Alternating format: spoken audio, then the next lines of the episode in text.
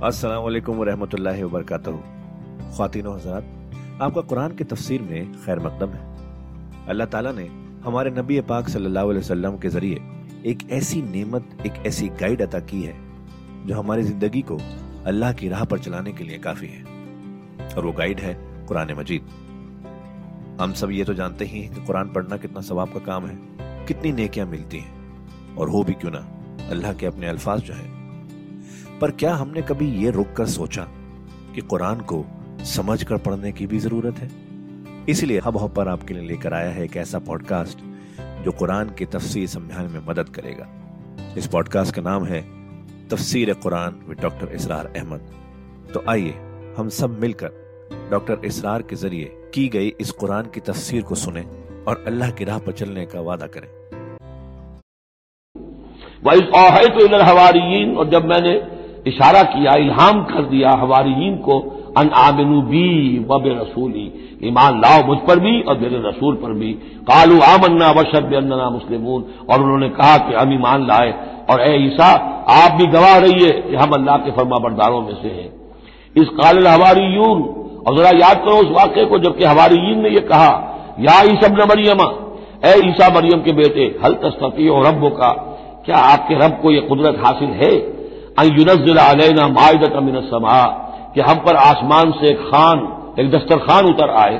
काला तकुल्लाह इनकुन तुम मोमिन ईसा ने कहा कि अल्लाह का तकवा इख्तियार करो, अगर तुम ईमान रखते हो। ऐसी दुआएँ नहीं करनी चाहिए, ऐसे मुतालबे नहीं करने चाहिए। कानून उरीद अन्ना को लमिनहा उनका नहीं, हम चाहते हैं कि आसमान से खान उतरे और उसमें हमारे लिए गजा हो और हम उसमें से खाएँ। व ततमईन न कुलूब ना और हमारे दिल बिल्कुल मुतमिन हो जाए। यानी वो ऐसी बात हो गई जैसे हज़रत इब्राहिम ने कहा था, अरे नहीं, कैफत तो होता इस तरह का कोई मुशाहिदा वो भी मांग रहे थे। वह और हमें यह मालूम हो जाए पूरी तरीके से, अनकद सदक तना कि आपने जो बातें भी हमसे कही हैं, बिल्कुल सच्ची हैं, किसी शक को, शुबे की कोई गुंजाइश नहीं। व नकून आल हा मिन शाहिदीन, और हम उन तमाम बातों पर पूरे पूरे गवाह बन जाएँ। हमें वो यकीन कामिल हासिल हो जाए कि फिर हम आपकी जानब से जब तबलीग करें लोगों के अंदर तो हमारे अपने दिल में कहीं किसी शक को शुबे का कोई कांटा चुबा हुआ बाकी न रह गया हो।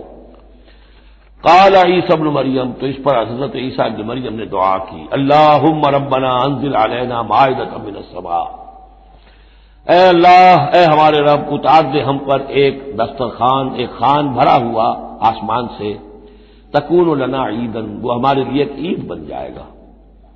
जश्न की बात हो जाएगी। आसमान से खास से यहाँ से खाना हमारे लिए आए। ले अव्वलना व आखिरना, हमारे पहलों के लिए भी, पिछलों के लिए भी।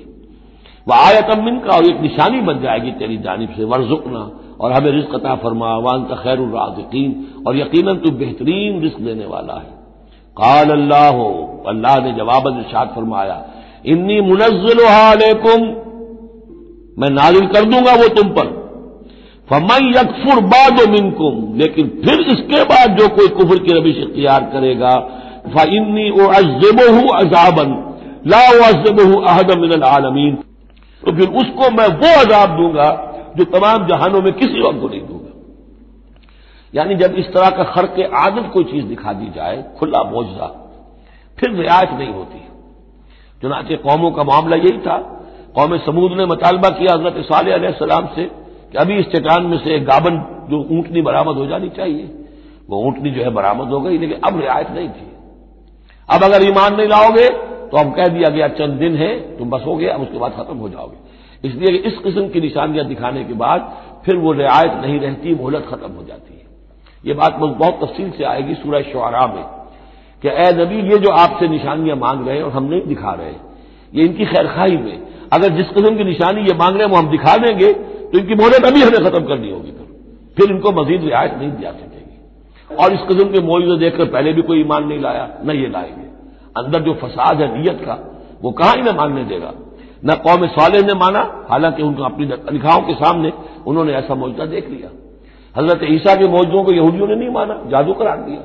तो मौजूदे से ईमान तो कोई लाया नहीं, सिवाय वो जादूगर जो थे, हज़रत मूसा जिनका मुकाबला हुआ था।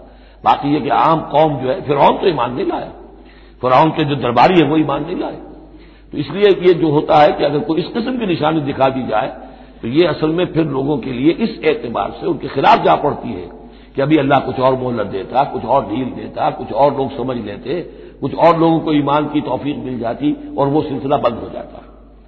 काल अल्लाह इन्नी मुनजुम फमन यकफुर बाद मैं नाजिल तो कर दूँगा तुम पर वो। लेकिन फिर इसके बाद जो कोई भी तुम में से कोई कुफर की रविश इख्तियार करेगा, नाशुक्री करेगा फ़ैनी उज़बू अजाब अज़बू अहदबिन आलमीन। तो फिर उसको अजाब वो दूँगा जो तमाम जहानों में किसी और को नहीं दूँगा। वही काल मरियम। अब ये आखिरी ड्रॉप सीन है इसका और बहुत सख्त है ये। और जब कहेगा अल्लाह ताला है मरियम के बेटे ईसा, अहंता कुल कलिन्ना से तखदूनी व उमिया इलाह मिंदूनिल्लाह क्या तुमने कहा था लोगों से कि मुझे और मेरी माँ को भी इलाह बना लेना महबूद बना लेना अल्लाह के सिवा? तुमने कहा था। काला सुबहानक हज़रत ईसा फरमाएँगे, अर्ज़ करेंगे, अल्लाह तू पाक है। मा यकून नकूला माल ऐसदी बेहक। मेरे लिए कैसे मुमकिन था कि मैं वो बात कहता, जिसके कहने का मुझे कोई हक हासिल नहीं। इन कुन तो कुल तो हूँ, फकत आलिमता हूँ। अगर मैंने वो बात कही होती तो परवरदिगार वो तेरे इल्म में होती है। तालम माफ़ी नफसी। तू तो जानता है जो कुछ मेरे जी में है। वला आलम माफ़ी नफसिक। मैं तो नहीं जानता जो तेरे जी में है। इन नकान का अल्लामुलगयूब यकीन तो तमाम गैबों का जानने वाला है। हकीकत तेरी निगाह के सामने तो मौजूद है। माँ कुल तो लहूं मैंने हरगिज उनसे कुछ नहीं कहा, इल्ला माँ अमरता नहीं बेही। मगर वही कुछ जिसका कि तूने मुझे हुक्म दिया था। अनबुदुल्लाह रब्बी व रब्बकुम रब्बकुम। और वो यही बात थी कि मैंने उनसे यही कहा था कि परस्तिश करो और बंदगी करो, अल्लाह की, जो मेरा भी रब है और तुम्हारा रब है भी रब है। वकुन तो अलहिम शहीद और मादुम तो फीन। और मैं तो उनके ऊपर जब तक उनमें मौजूद था, उनका निगरान था। उनके ऊपर मैं उनकी देखभाल कर रहा था। यहाँ ये खबरदार होना निगरानी करने के मानी में है।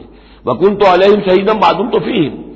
फलम्मा तवफ़ैतनी जब तूने मुझे उठा लिया, अब यहाँ भी तवफ़ैका बहुत के मानी में नहीं है। इन्नी मुतवफ़ी का, वो याद रख लीजिए सारी बहस जो मैं कल कर चुका हूँ। जब तूने मुझे उठा लिया कुन अंतर रकीब आलहिम तो उसके बाद तो ज़ाहिर है कि तू ही निगरान था उन पर। वन का अला कुल्ल शैन शहीद, और यकीन तू हर चीज़ पर निगरान है, हर चीज़ पर गवाह है, हर चीज़ से बाखबर है। इन तो अजिब हम फ़ैन अगर तू उन्हें अजाब दे तो वो तेरे बंदे हैं। तुझे कुल इख्तियार हासिल है, जिस तरह चाहे अजाब दे। वहीं तक फिर रहूँ। और अल्लाह, अगर तू उन्हें बख्श दे फ़ैन का अंतल अजीजुल हकीम तो तू ज़बरदस्त है, हिकमत वाला है। ये बेहतरीन अंदाज है। में दरखास्त भी है।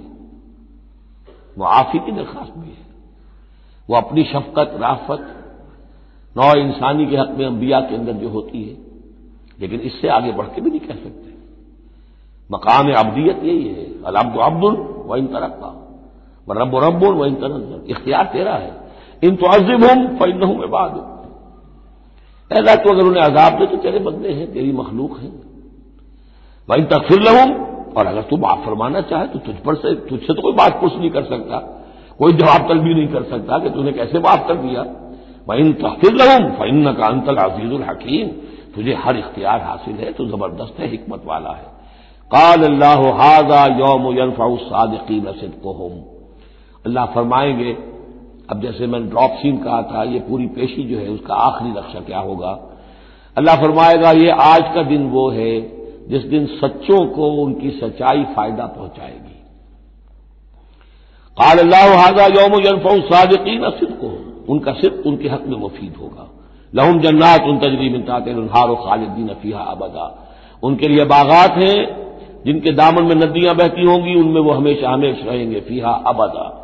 रज़ी अल्लाह व रजुअन अल्लाह उनसे राज़ी हो गया और वो अल्लाह से राज़ी हो गए। यह आखिरी मकाम है। रजामंदी बाहमी। अल्लाह तुमसे राज़ी, तुम अल्लाह से राज़ी। रज़ी अल्लाह व रजुअन जालिकल फौजुल अजीम। और यही है बहुत बड़ी कामयाबी।